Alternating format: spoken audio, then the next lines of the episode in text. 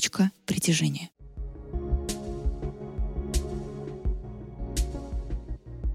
Здравствуйте, я Алексей Горохов. Работаю телеведущим и корреспондентом в государственной телерадиокомпании «Лотос».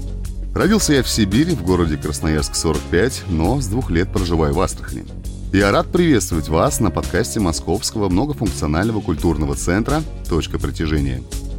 Россия славится своими размерами, разнообразием ландшафтов и географических форм, своими уникальными традициями и культурой, не исключение и Астраханская область. Расскажу свое видение моего края, поделюсь своими мыслями.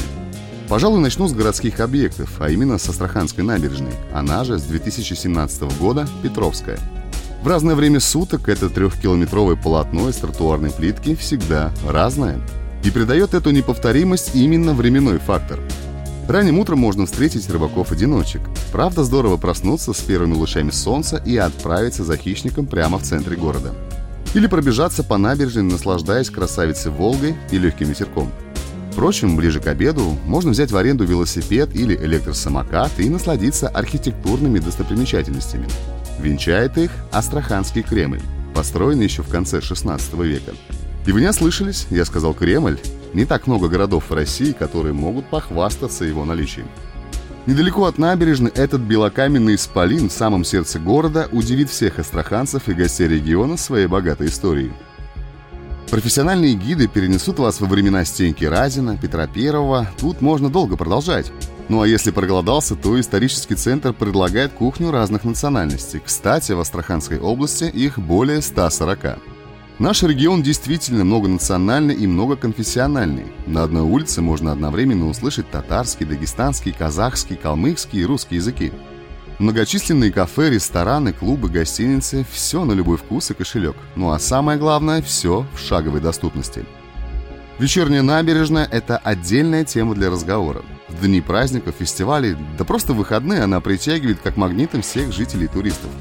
Многочисленные толпы молодежи и не только, выступления уличных музыкантов, танцовщиков, детские городки «Сладкая вата», круизы на маломерных судах и теплоходах вокруг городского острова – лишь малая часть того, что можно увидеть и в чем принять участие.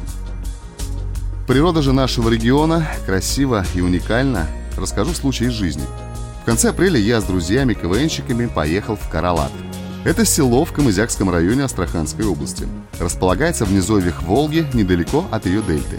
Так вот, мы поехали на рыбалку. Как раз начался нерестовый ход в Облы. Сколько же там было иногородних рыбаков?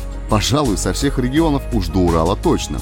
Представьте себе протяженные палаточные лагеря с мобильными банями, вешалами для сушки рыбы, бензогенераторами и так далее. И все это тянется на много километров вдоль берега реки Кизань.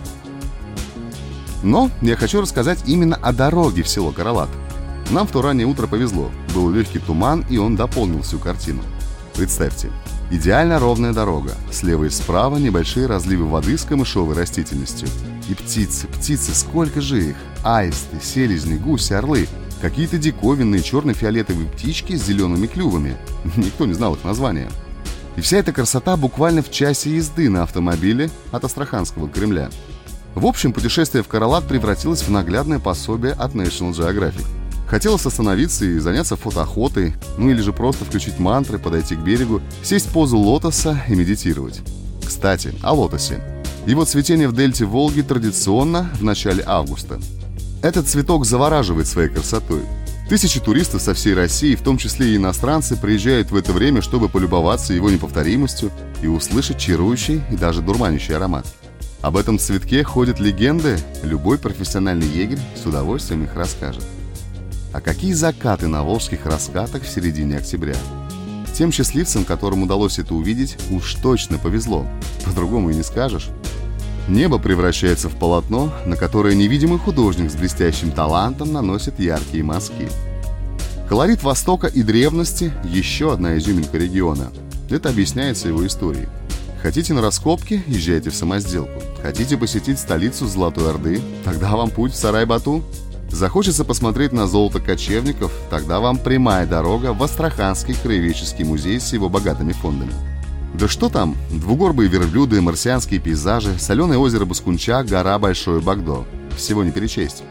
Убежден, что побывав однажды в нашем регионе и при этом правильно распланировав свой маршрутный лист, любой гость Астраханской области внесет ее в свой топ-список лучших мест России. Главное, не забудьте фотоаппарат или видеокамеру. С вами был Алексей Горохов. Слушайте подкаст «Точка притяжения» и путешествуйте.